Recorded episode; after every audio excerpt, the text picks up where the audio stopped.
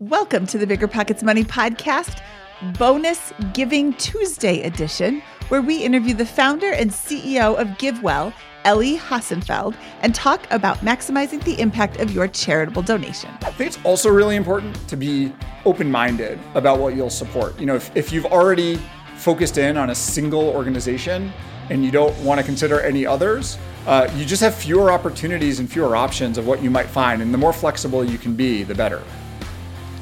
Um, once you've sort of got to the organizations that you want to consider, I think it's a great idea to press them a bit for, you know, how do they know their program works? Um, or maybe a better question is, how would they know if it weren't working? Hello, hello, hello. My name is Mindy Jensen, and with me, as always, is my very generous co host, Scott Trench. Yeah, thank you to my very charitable co host, Mindy Jensen. Scott and I are here to make financial independence less scary, less just for somebody else, to introduce you to every money story because we truly believe financial freedom is attainable for everyone, no matter when or where you're starting. That's right. Whether you want to retire early and travel the world, go on to make big time investments in assets like real estate, start your own business, or give generously to the highest possible impact cause. We'll help you reach your financial goals and get money out of the way so you can launch yourself towards your dreams. Scott, today is the 10th anniversary of Giving Tuesday, an idea that was formed in 2012 as a day that encourages people to do something good. Every act of generosity counts, and everyone has something to contribute toward the building the better world we all want to live in. Today, we're speaking with the CEO of GiveWell, an organization that is devoted to researching charities to find the highest impact evidence based charities. And during the show, Elie gives some great tips for doing your own research, but he also has this whole organization that does the research for you. So I don't know about you, Scott, but I'm busy. You, are you busy now that you have a baby, or is life just all sunshines and rainbows because you got all this bit. time in the world? Used to have free time. have two. You'll have so much more free time. but Elie shares some tips for doing research on your own as well. And I think this is such a great show. Uh, number one, be proactive. Don't necessarily respond to solicitations for money when somebody reaches out to you and says, Hey, would you give me some money?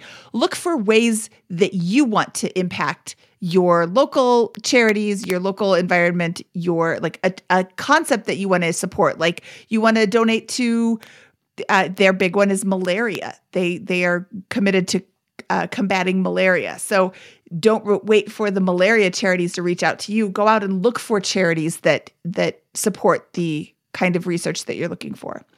Uh, be open minded about what you want to support. That kind of goes against what I just said about look for specific charities. Be open minded about the kind of charities you will support. Uh, press the organization about their successes and how they will know when their system isn't working. That's a really good tip.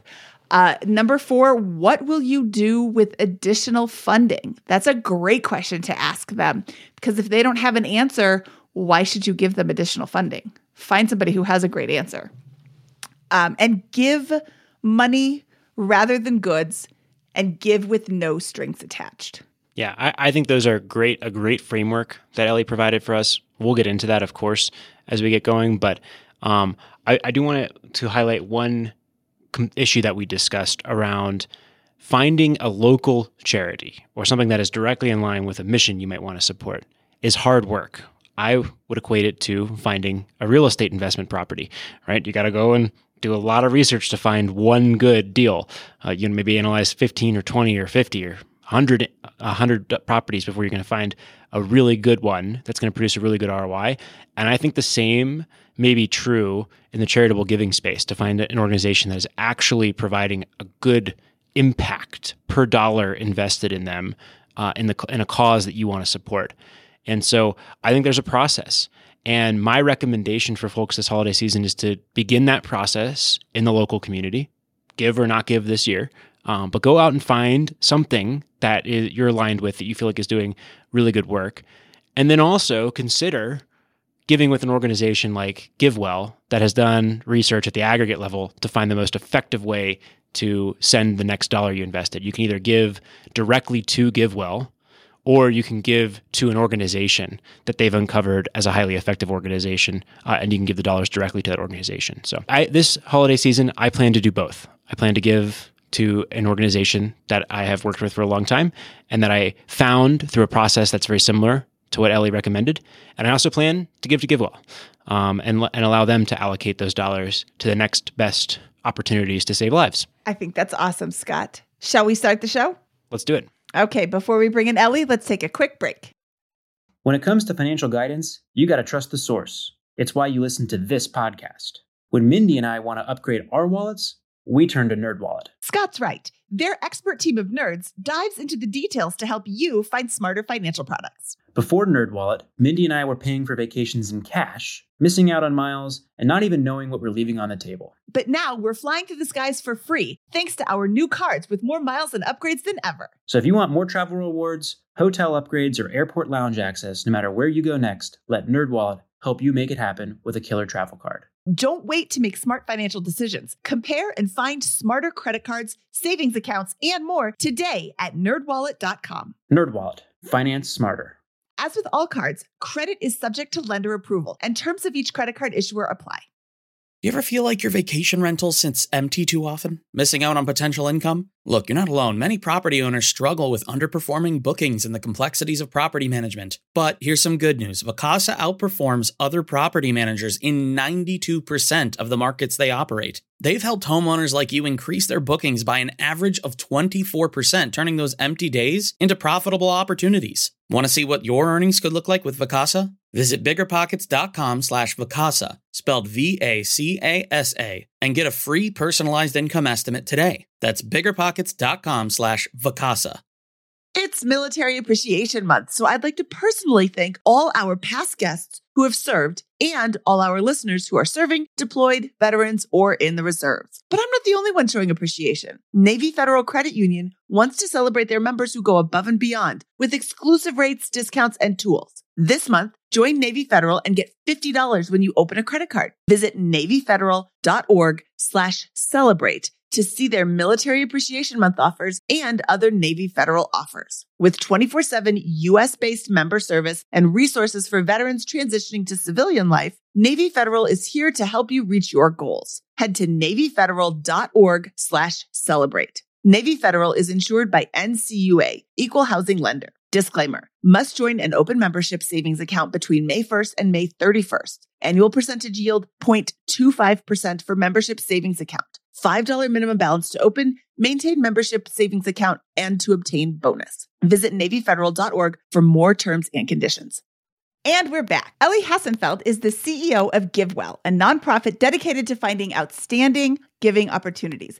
Elie, welcome to the Bigger Pockets Money podcast. Oh, it's great to be here. Thanks so much. I'm so excited to talk to you today. Yeah, well, I'm excited to, to be here and uh, share some of what we're doing. Awesome. Well, Elie, would you mind giving us an overview of of of giving like an investor or how you like to think about the challenge? I know that as investors as an investor, I want to make sure that my any donations that I'm going to give are going to actually have the impact that I want them to have. How do you is there a process or maybe you could help frame frame the the art of giving effectively in a way that would be helpful here? Yeah, I'll start. I'll start real high level and can dig in as far as you want. So uh, at the big picture level, uh, tries to maximize the impact that donations are having when and, and so what we look at is um, metrics that, that we think will uh, show that that someone's giving is doing as much good as possible. So for example when we do research on charities we look at things like uh, how much does this organization have to spend to save the life of someone in need and uh, me- we metrics like that are, are, the ones that we're focused on. Um, just to give a little bit of context on what GiveWell does and, and how we focus on the world of charitable giving because it's really large. Uh, we focus on organizations that are helping people in some of the poorest parts of the world. Uh, so that often means working on diseases in Africa or reducing uh, poverty in Africa. And so the the metric the metrics we use, the research we do, is focused on trying to achieve those outcomes that uh, are are ultimately like fairly measurable and can demonstrate that the donations are going real far. So, what is the key metric that you guys are looking at? So, we I wouldn't say there's any metric that uh, is the be all and end all, so to speak, but um, we largely look at organizations that are improving health, and there we're mostly looking at organizations that uh, avert deaths. So we'll say, how much does it cost to avert the death of someone who, who you know who otherwise would have died? And then um, on the other hand, uh, how much does it cost to increase someone's income by a certain amount, reducing poverty.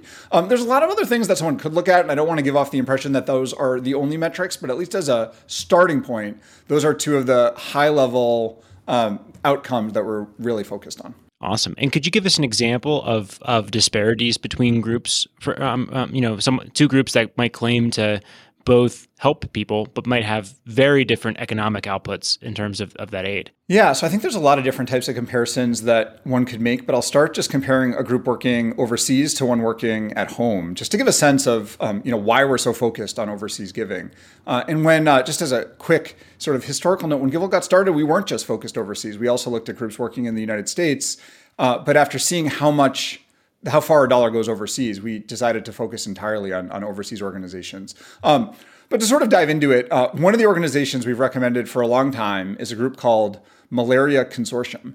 And one of the programs they provide is preventative medicine that uh, if you give it to children over the course of the malaria season, it reduces cases of malaria by a huge amount.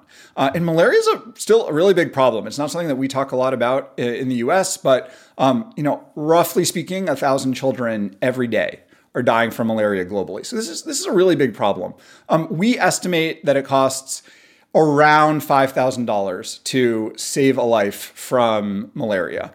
Um, you know, at the same time, if you look at an organization working in the U.S. Uh, on, on a program like education, um, you know, it might cost one to two thousand dollars per student per year to put uh, a child through a uh, better charter school education program. And and I want to be clear, like that, those are great programs too. They're having they're they're doing a lot of good. Um, but um, when we compare uh, $5,000 to save a life against, let's say, $2,000 for a year of schooling, um, it seems to, to me that the, the former, the, the death averting charity, is, is doing more with the, the funds that it's receiving. Awesome. Can you walk us through the mechanism by which one would avert malaria deaths? Yeah. So um, I'll, I'll, give like a slightly different example because I think it's a little bit easier to, to understand. But um, I'm going to talk about another organization called Against Malaria Foundation, which we also recommend. And they uh, fund the distribution of insecticide treated nets. And these nets are uh, valuable because they protect against and kill the mosquitoes that transmit malaria. And so um, mosquitoes tend to bite most frequently in the evening hours when these nets are up and they're covering the people who are sleeping. Uh, it prevents uh, cases of malaria and then subsequent deaths from malaria. Uh, and we know that this is the case both from uh, ser- many randomized controlled trials, so sort of the gold standard of evidence that demonstrates that a program is working. Uh, many randomized controlled trials over the years that show that distributing nets results in fewer cases and fewer deaths. And then also ongoing data collection and surveys that demonstrate that you know when uh, nets are distributed. The people who get them don't always, but mostly tend to use them. They use them consistently, and it leads to falling malaria cases over time. So would it be would it be fair to say that you have done an exhaustive amount of research in trying to figure out how to stretch a dollar to its absolute most benefit to society using a metric of human lives saved or deaths averted, uh, if you want to invert it uh, uh, for this, and that putting on these nets for folks that are sleeping in Africa, for children in particular, is the best bang for your buck that you've been able to validate fully or close to it. Is that is that another way of putting this? Yeah, I would say that Nets in Africa is, is one of the uh, four or five best things that we've been able to find to date. You know, one of those things that um, you could donate to tomorrow, and the you know with more money, the groups that are running these programs will be able to to do more of it. Uh, nets aren't the only ones, uh, and of the ones that we recommend. So there's um, programs that encourage parents to bring their children for childhood immunizations. Uh, distributing vitamin A supplementation to kids who are vitamin A deficient, which also reduces deaths uh, in the, from you know in, in childhood. Um, other malaria programs, and and then a program that we recommend focused on uh, deworming, which is treating children for parasitic infections. And of all the groups that you know we've looked at in GiveWell's 15 year history, those are the ones that we see as having the best bang for your buck today. And so, how do you how do you know? Um, walk us through uh, GiveWell's process for actually validating those those things. Have you you know have you guys done? Have you been on the ground and seen these operations? Have do you do analyses of the companies? How do you how do you actually feel confident in um, giving us the numbers you've given us? Yeah, so there's a few different parts of our process. I'd say it starts with uh, trying to cast a wide net and making sure that we've uh, found all the organizations that we could consider. And so we'll get information on organizations from uh, tax forms. Every large registered charity has to file a tax form with the IRS. That's publicly available data. Uh, I myself have gone through thousands of those, and uh, sort of as just trying to get them into the into the um, into our pipeline. Um, have also been through thousands of organizations' websites as a starting point. Uh, the next thing that we're trying to do is figure out which programs are having a big effect. So a program might be distributing malaria nets. And most charitable organizations don't have the resources or the capability to assess their own programs and determine how well they're working. And so often the demonstration that their programs are working comes from academic evidence. I mean, there's a whole field of, of experts who've been working for years trying to determine what programs will improve public health the most in low income countries or what programs will reduce poverty the most in low income countries. And we are not reinventing the wheel. We're leaning on this giant body of academic evidence to determine the programs that we want to prioritize. Um, so we start, we have this big list of organizations, big list of programs. We're looking for the programs that have the biggest effect.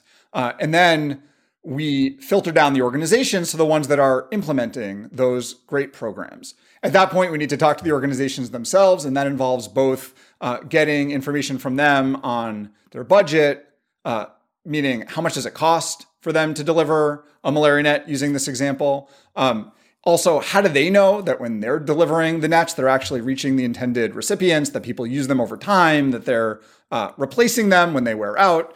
Again, in our example, nets, they wear out.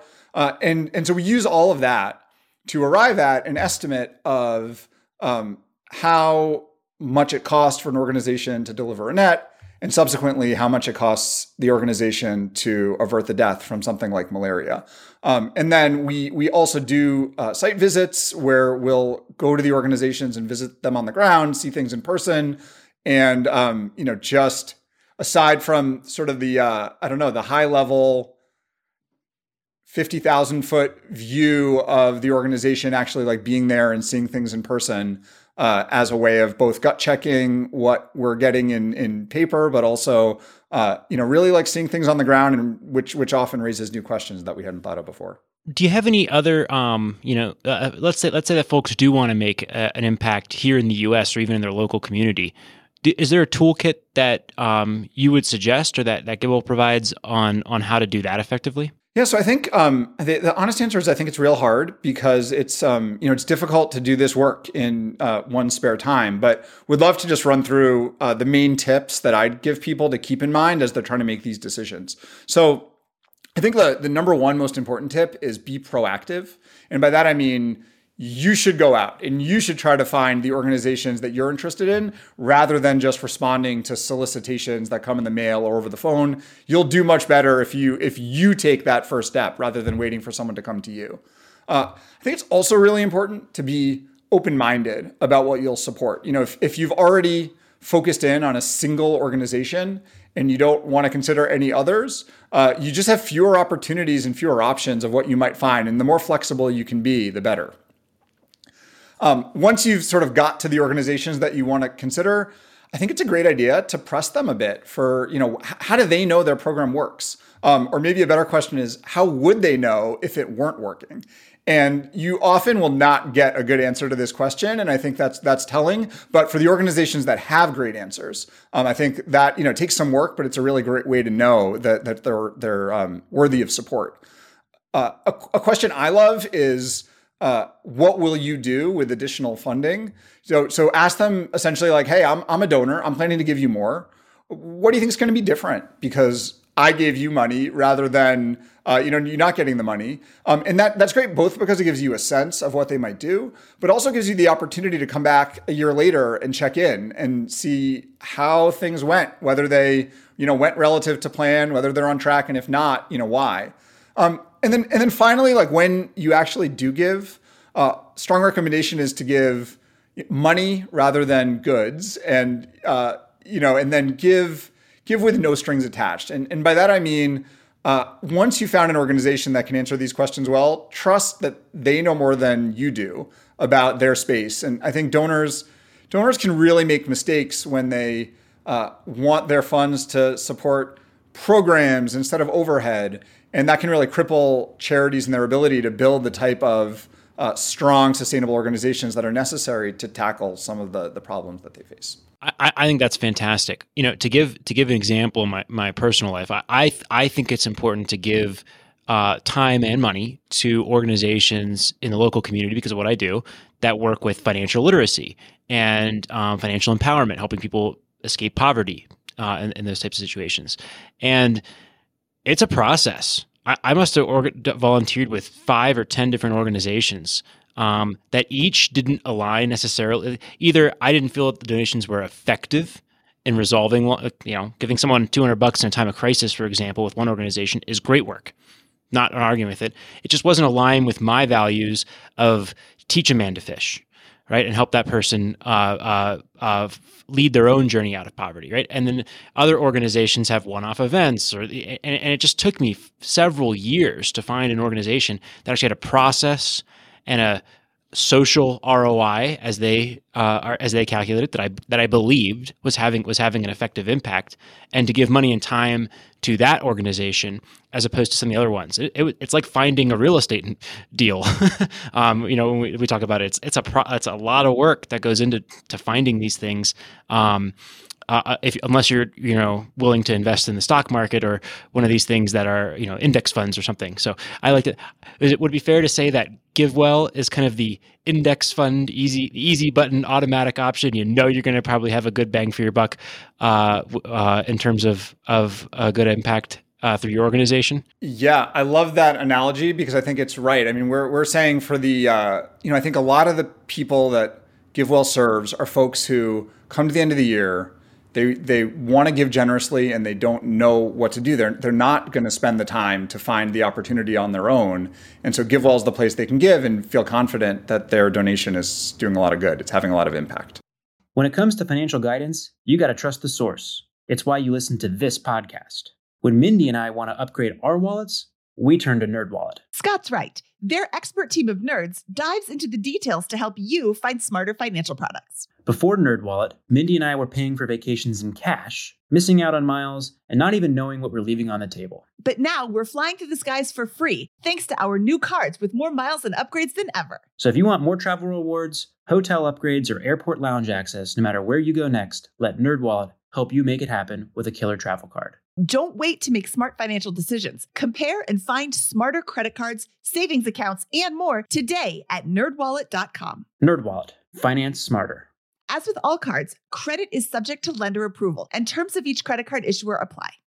I'm curious have you been struggling to keep your vacation rental booked? I totally get it. It's tough to manage and keep filled. But we found something that really works. It's called Vacasa. They've seriously changed the game for a lot of the BP audience. In almost every market they're in, Vacasa manages to fill up the calendar more than anyone else. And get this the average Vacasa user sees about 24% more bookings than with other managers. That's a lot of extra income. Curious to see what you could be earning? You can get a personalized income estimate right there. I think you'll be pleasantly surprised at what Vacasa can do for you. Check out biggerpockets.com slash Vacasa, spelled V-A-C-A-S-A. Biggerpockets.com slash Vacasa.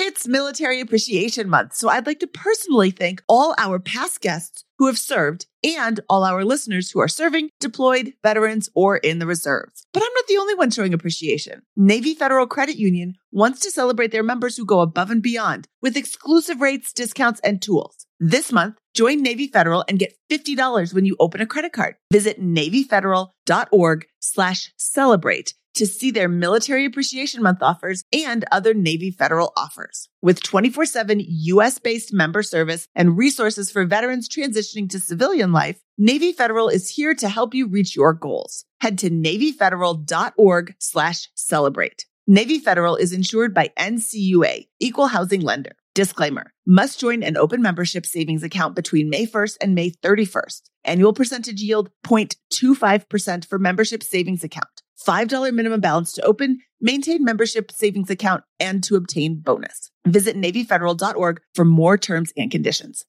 Saving for a down payment, a wedding, or just looking for extra money to invest? Monarch Money turns your budgeting woes into wins. That's why the Wall Street Journal named it the best budgeting app overall. Monarch is the top rated all in one personal finance app. It gives you a comprehensive view of all your accounts, investments, transactions, and more. Create custom budgets, set goals, and collaborate with your partner. And now get an extended 30-day free trial when you go to monarchmoney.com slash pockets. Monarch's simple, intuitive design makes it easy to manage your money like a pro. Add a partner or family member to your account for no extra cost. So combined finances become a breeze. Customize your budgets and notifications, set up automatic rules for transactions, and more. After trying out Monarch for myself, I understand why it's the top rated personal finance app. And right now, get an extended 30 day free trial when you go to monarchmoney.com slash pockets. That's M O N A R C H M O N E Y dot com slash pockets for your extended 30 day free trial.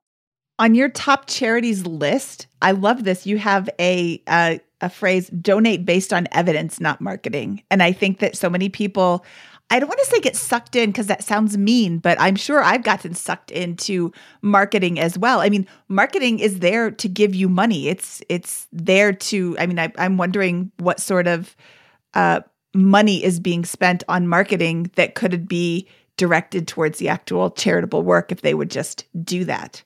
Um, and I think it's very interesting that two of your top four charities are malaria charities. I can't believe that malaria still exists. Like it's 2022. Why have we not found a cure for malaria um, yet?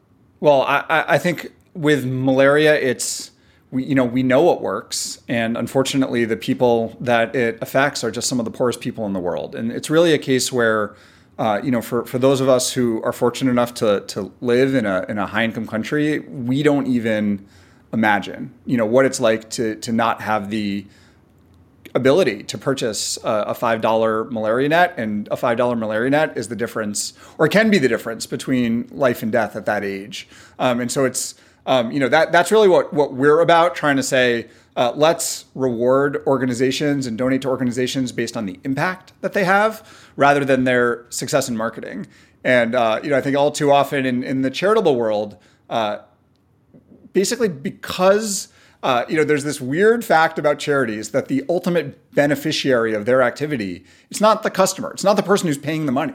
The way it is with with you know you know when we buy a product at the store we if we don't like it we won't buy it again. Um, but with a charity it's the donors who pay the money. And so ultimately nonprofits are aiming to serve those donors. And uh, you know they serve them by making them feel good about their donations not necessarily by demonstrating impact. And that's why i think some of the organizations we have on our list just tend to be uh, you know less successful at marketing uh, but we think some of the best in the world at the impact that they create. Now you the way it works for your company is you go to givewell.org and then your it looks like your preference is for folks to donate to your flagship fund. And then presumably you allocate those donated dollars to the highest and best use charities that according to that year's calculations or analysis? Yeah so i mean our, our, our, number one choice is that people give to us and we reallocate but i want to be very clear like we're perfectly happy for someone to come to our website and go right to any of these organizations and donate. Um, you know the website and all the information there is free of charge and if anyone is wondering, you know, why, why should I send my money through this third party? Go ahead, you know, donate right to these organizations. That would be amazing. Uh, you know, the reason we like when people donate through us is it just allows us uh, to aggregate up donations and then give to the organizations that have the biggest needs at any point in time. And you know, we're in close contact with them. We know what their needs are. We know where they plan to go next.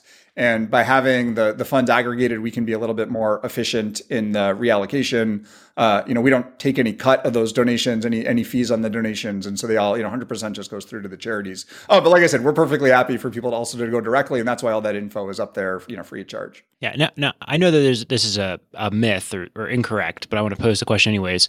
Um, uh, playing devil's advocate here. i I'm a I'm a potential donor and I've heard somewhere, can't remember exactly placing where where it is, that you shouldn't donate to organizations that have marketing budgets or that um, have high amounts of overhead. You want your donation to go directly to the person that you're serving with that.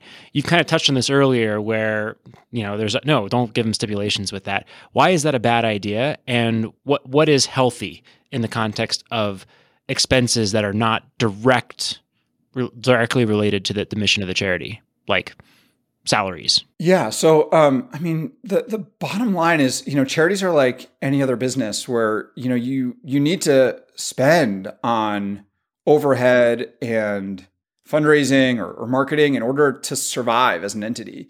Uh, so, what what could that overhead spending mean? I mean, it's it means uh, paying people salaries that enable them to, that enable you to recruit uh, talented people. It means investing in technological infrastructure so you can work efficiently. And when donors try to starve organizations of that sort of funding, it, it leads to organizations that are, um, you know, maybe able to direct a little bit more money in the short term, but certainly less successful in the long term. Uh, and so um, I, I think that you know just tends to be a big mistake. Instead of focusing on overhead, there's something that's much better to focus on, which is uh, you know how, how much impact do they have? You can just focus on the thing you care about directly.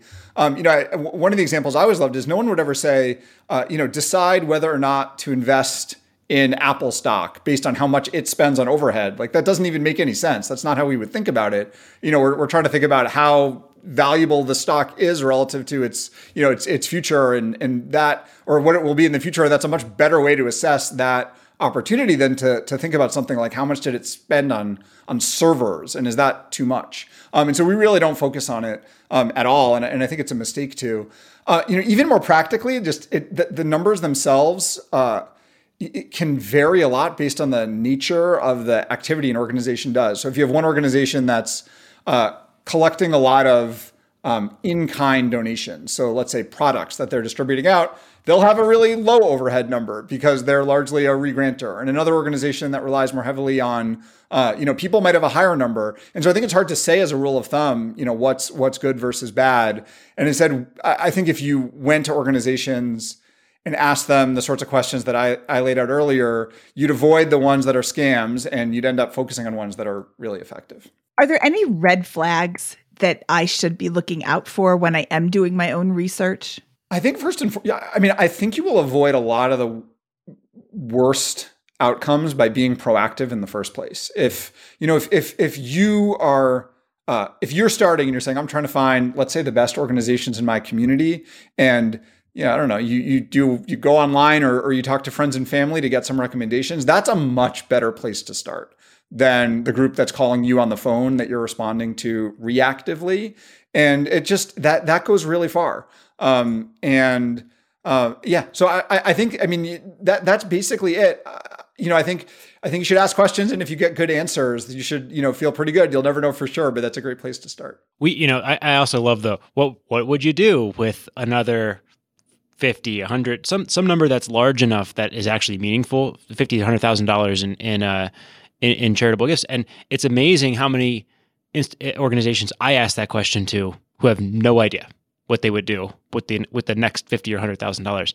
That that's really important because like I I intend hopefully over the course of my life to give a significant amount of money, and if I, I give it to somebody who doesn't have a plan, that's a problem as well. So I, I, loved all of your, your questions there, and I think that those are those are the key elements. They've got to have a convincing. Um, you, you, you got to be open minded about the cause. You want to have a cause you want to support. Find organizations. Don't let them come to you that you want to support with them be open minded because they can, they can take you on a path that's not exactly where you wanted to go. That's much more effective because these people are doing it full time. If they're if and, and many of them are very very good at it. Get let them run with the donation. I think is what, what how you articulated that, um, and get them to to talk about what they've done and why they know it's working or why they know it isn't working. I love that. It's not live saves; it's deaths averted. Uh, I, I, love the way your mind works on on some of these problems. So, but but I think that's right. And and if you do that, and then what are you going to do as you scale the vision, or as you as you scale towards that vision? Um, what what will the next incremental dollar get us in terms of impact or good? That's giving like an investor i think. Yeah totally. And i think i mean so, so i think like one distinction i want to draw which i think is is is somewhat challenging here is that on i, I do think that uh, you know there's a difference between what someone can do on their own um, you know in in a relatively small amount of time you know versus what you know we're trying to do at givewell with our full-time staff. And you know, I think these tips work really well to go from uh, you know, I don't know really where to start to get you somewhere, uh, but I, I th- it's it's just real hard to make progress on your own. And and the place that I really saw that was in the way that uh, sort of what led my co-founder and me to found GiveWell 15 years ago. You know, we were sort of in this position. We were working in the finance sector. We wanted to give to charity, and uh, we just thought we would. You know, we did. We followed it. We were proactive, open-minded. We asked organizations for their case for effectiveness. Um, but after going through that for a few months, we largely found that we were getting you know marketing materials more than substantive answers on how do the organizations know that their programs are working and uh, it was really that frustration that led us to found GiveWell and just try to create this resource that we hoped you know other other people in a similar position would be able to use. So instead of having to reinvent the wheel, they could rely on us to decide where to give. A moment ago, you said that GiveWell takes no percentage of the proceeds from the donations. 100% of what's donated to GiveWell goes to the charities. How do you fund your research? Yeah, so we have um, donors who are really interested in supporting our operations directly, and so they they give to us that funds our salaries, and uh, the you know the the that therefore the funding that you know other donors are the, the donations that other donors are making are going right to the charities themselves, uh, and and for those donors that are supporting us, I think their mindset is uh, it's a good deal to support you know this this GiveWell research project that is uh, then creating this resource that enables um, tens of thousands of donors every year to give you know give more effectively than they otherwise would have. Seems like a pretty effective donation for them. Yeah, well, I hope so. We're doing our best. Okay, now cheeky follow-up question, Elie. What would GiveWell do with an extra fifty or hundred thousand dollars donated directly to them? Yeah, so we get donations of two kinds. One is uh, unrestricted. So that means donations that we could spend on our operations if we had a use for it. The other is money that we talked about before that goes to one of our funds and we can send directly to organizations we support. And so if we got extra money into our unrestricted fund, uh, right now we would just be passing it along to other organizations. And that's because uh, where we currently are at, at, at the amount of funding we've raised and the amount of savings that we have, we think the best use of that money is sending it on to another organization that is going to put it directly to use and help people immediately. Uh, to give some context, uh, we expect to raise about $600 million in 2022. And, uh, but we've found $900 million worth of outstanding giving opportunities. And so, uh, one of our big focuses is trying to close as much of that $300 million funding gap as we can.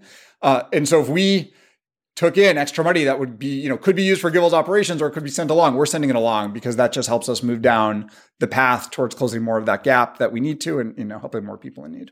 That's an incredible amount of money. Yeah, that's that makes me feel really good about GiveWell because I did a bike ride once where I went the next year, but the year before I went, the organization hired a company to like some charitable company to run it and they took 90% of the donations to put the ride on. And it just seemed like such a waste. Like why don't I just give you the 10% directly and then not do the the ride? But the ride was what was like what I wanted to do. So it just it seemed like it was such a letdown to see that and then the next year they didn't use the same company, but there's a lot of companies out there that don't do that. Like that would take all of the money given to you unrestricted and just keep it. And I I really like that you guys don't. Well, I think that we're, you know, we're definitely trying to uh, you know, be one of our, our aims is, is to be very transparent with the outside world. Uh, you know, we the one thing we say is uh, you know our business is is your business, and so uh, to that end, you know we have this policy that I just mentioned where at a certain threshold, we are just not going to keep money for ourselves. We're going to grant it out. You know, we don't want to build up a big GiveWell endowment. You know, that doesn't make sense. We want to keep uh, doing great research over time, and donors should keep supporting us. And if they don't believe that we are, then they should stop. You know, we shouldn't be able to, to keep going after that. Uh, similarly, uh, we put uh, our board documents online. So, yeah, I mean, you can certainly see our tax forms and our audited financials, but you can read the materials we share with our board and we put them up on our website for anyone to see because we think that um, so often in charity, there's not enough transparency. And with more transparency comes trust and, and can enable people to understand, you know, why we're doing what we're doing and, you know, believe that, you know, they, they have all the, you have all the information you need to, to decide, uh, you know, whether or not you want to, to trust us. Who are, who's on staff at GiveWell besides yourself? So it's, um, you know, people from eclectic backgrounds. We have people who are, uh, with advanced degrees in economics on the research team, you know, people with uh, fundraising background on the the outreach team. Uh, I think one common thread uh, between many of our staff, and, and now GiveWell's been around for 15 years, is often our staff were donors before they ever came to apply to a job at GiveWell. And so often the common thread is that they were very excited about the idea of uh, research driven, transparent charitable giving. They started donating and then eventually, you know, found their way to working for us. Uh, and you know that's that's been a great pipeline of of folks coming to join the team over the years. Um, what what else should we know about GiveWell or the organization? Or you know, you, you, look, we have transparency. We've got a, a, great thesis here. We're going to optimize for human life or social good here, and we're going to find that find quantitative ways to back that up and be highly confident in that. We're going to do this to the tune of $600 million, uh, maybe $900 million soon. We'll see how, how long it takes you to get there. Um, and, and we're, we're, you, you, what you just, you know, came in with was this swagger. Hey, we're, we're so, we, we people believe in us so much that they, they take care of all of that. So every incremental dollar that a person listening to this might, might give goes straight to the next most the next best marginal opportunity uh, to do good as best as we can determine with that. What else should we know? Is there anything else that that we, that we should leave uh, uh, know about GiveWell before we conclude here? Yeah, um, I mean, I think maybe the the single most important thing to know about GiveWell is. Uh, you know, something along the lines of you don't have to take my word for it. You know, one of our core values is transparency, and to that end, uh, you know, pretty much everything we talked about in this conversation, you could go to our website. You could read about. You could find the the footnotes that support the claim, the academic paper that the footnotes come from, the the documents uh, or the notes from the conversation with the charity. And uh, the the reason that we want to do it that way is uh, in the charitable world, it's just all too easy for someone to you know tell a nice story and get donors behind them and then have it all fall apart. And so we say, you know, forget the story. I mean, the story is nice and emotion is uh, you know, ultimately what sort of drives me to do the work I do is emotion. But then at the end of the day, I also want to be able to see the the spreadsheets, see the cold hard facts, and make a reasoned decision. And so, what you know we want to do to the outside world is say to anyone who wants to, uh, you know, look at look at what we do. If if you agree with it, great. And if you disagree with it, you know, then you're in a position to know because we've put that information we've put that information out there. I, I love it. And w- one one thing that I'll call out that you haven't discussed here is this concept of the mistakes that GiveWell has made, which I think is is a great effort, a, a great uh, uh, uh, put, putting a pin in the context, the comment of around transparency. Could you walk us through a couple of those big mistakes that you are highlighting on here, and, and why you've chosen to put that into your navigation bar on your platform? Yeah, I mean, it it comes back to the same thing that often, uh, you know, people sort of pretend that they've never gotten anything wrong. And I mean, that's just obviously crazy. We all make mistakes all the time. And we think it would be much better, uh, especially in, in, the nonprofit sector, if organizations were uh, just public about the things they got wrong, because uh, that would enable not only the organization to learn, but also other organizations to learn from them. Uh, I mean, we've made all sorts of mistakes that are on that page. Uh, you know, we early on in GiveWell's history, so this is talking like 15 years ago, we marketed ourselves too aggressively. And, you know, we wanted to put that out there so people would know.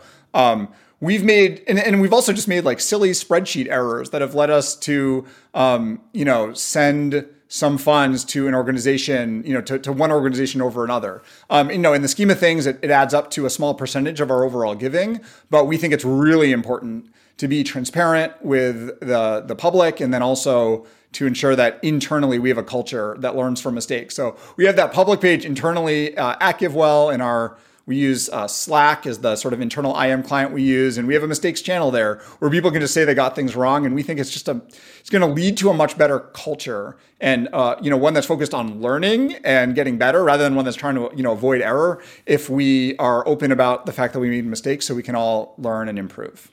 Let me ask you one more question here, uh, not to put you on the spot too hard, but we, a very notable uh, former billionaire was really into this concept of effective altruism. And this sounds a lot like effective altruism, this this concept. Could you describe what effective altruism is for, for those interested, how this relates and why uh, you know, wh- why we why we should still continue to do the work that is is in GiveWell's mission here? Yeah, so I'd say that um, you know, effective altruism is uh, you know a set of ideas that say let's use reason and evidence to try to do as much good with our time and our money, and um, you know, GiveWell subscribes to that in in the sense that you know we're trying to use our reason and our evidence to identify ways of helping people in low income countries as much as possible today. And, and I think that you know the the principles that we followed and the process that we followed has led us to uh, find some really great organizations that have helped uh, you know a ton of people in our history. Love it. I, I think that effective altruism is a fantastic fantastic concept, and that uh, in spite of the the problems that have gone on with FTX and and uh, Sam Bankman-Fried and all that kind of good stuff. Um, a silver lining hopefully is that more people become aware of this concept because it is it is very powerful to think about how do I give effectively across the course of my life in a way that has the maximum impact for society and to do that with a quantitative based approach and so that's something that I think I was really excited to, to talk to you about. Um, and obviously, most people that are practicing this are are are, are doing so with with good intent. So. Well, anything else you want to share with us before we go, Elie? Uh, no, thanks so much for having me. It's been great to have this conversation, and uh, I hope I hope it helps. Thank you, Elie, and I appreciate your time today. Give us the website again one more time. Yeah, we're at uh, www.givewell.org. All right. Thank you so much for your time, and we will talk to you soon. Sounds great. You too. Thank you so much. All right, Scott, that was Elie Hassenfeld from givewell.org. And that was a lot of fun. You know, the one thing we didn't talk about is talking about your talking about your your charitable giving with your employer seeing if your employer has a match of any kind when you are getting ready to make a contribution um, especially towards the end of the year i know that bigger pockets has a donation matching program. And if you are considering giving on Giving Tuesday, reach out to your HR department and ask them if they do any sort of match. And that is another way to make your dollars go farther. Yeah, absolutely. You know, after the show, we were asking um, Elie, how, how many lives do you think you've saved um, with GiveWell? And I think he estimated it at 150,000 across all of the, the money that they've raised. And, you know, yeah, sure, some of that, some of the donations might have gone to saving lives anyways, but the marginal increase the number of lives saved by moving, funneling those funds to the most effective organization is probably a hundred thousand easily. Uh, uh, people saved, and it's just it's just really really good work. So what what an impressive guy! What an impressive organization! The scale is remarkable, and uh, I hope um, I hope he continues to do this work for a long time, and I hope more people uh, follow suit. I want to give one more plug here. I uh, we talked about GiveWell for a lot of the, this show, but I want to talk for a moment about an organization that Bigger Pockets has partnered with, uh, a little closer to home here.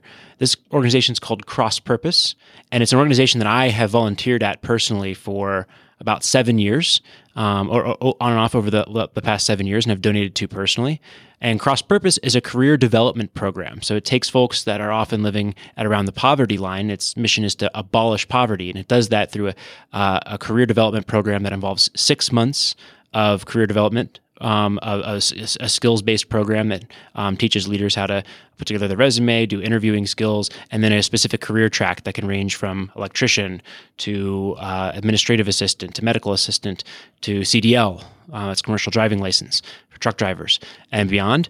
And pr- graduates of the program go on to make $20 an hour on average and have successful careers, many of them. And I've, I've gotten to know a handful of these graduates and I've seen the, uh, the impact of the program. So this, they, they rigorously track the social ROI that they're generating um, and gener- estimate about a five to one impact on every dollar invested in terms of the taxes paid, the reduction in benefit government benefits that they're uh, that the leaders that participate in the program will receive um, for those who go on to graduate. So I really have been impressed with the program. Really um, have witnessed the scale of it over the last couple of years, and and I'm really excited to see where it goes. So highly encourage everyone to check out Cross Purpose um, as another option for giving this holiday season. Uh, I want to reiterate those tips again from Elie for doing your own research. Uh, be proactive. Don't respond to solicitations. Go out and do your own research based on charities that you want to support, causes that you want to support. Be open minded about what you want to support. Press the organization about their successes and how they will know their system isn't working. Ask them, what will you do with additional funding? And give money rather than goods and give with no strings attached. All right, Scott, I had a lot of fun with this episode today. I love the concept of Giving Tuesday, and I think this is a fantastic, fantastic organization. GiveWell.org is the name of the organization. That wraps up this bonus episode of the Bigger Pockets Money Podcast. Thank you so much for listening. From the Bigger Pockets Money Podcast, he is Scott Trench, and I am Mindy Jensen, quoting Yoda saying, Live long and prosper.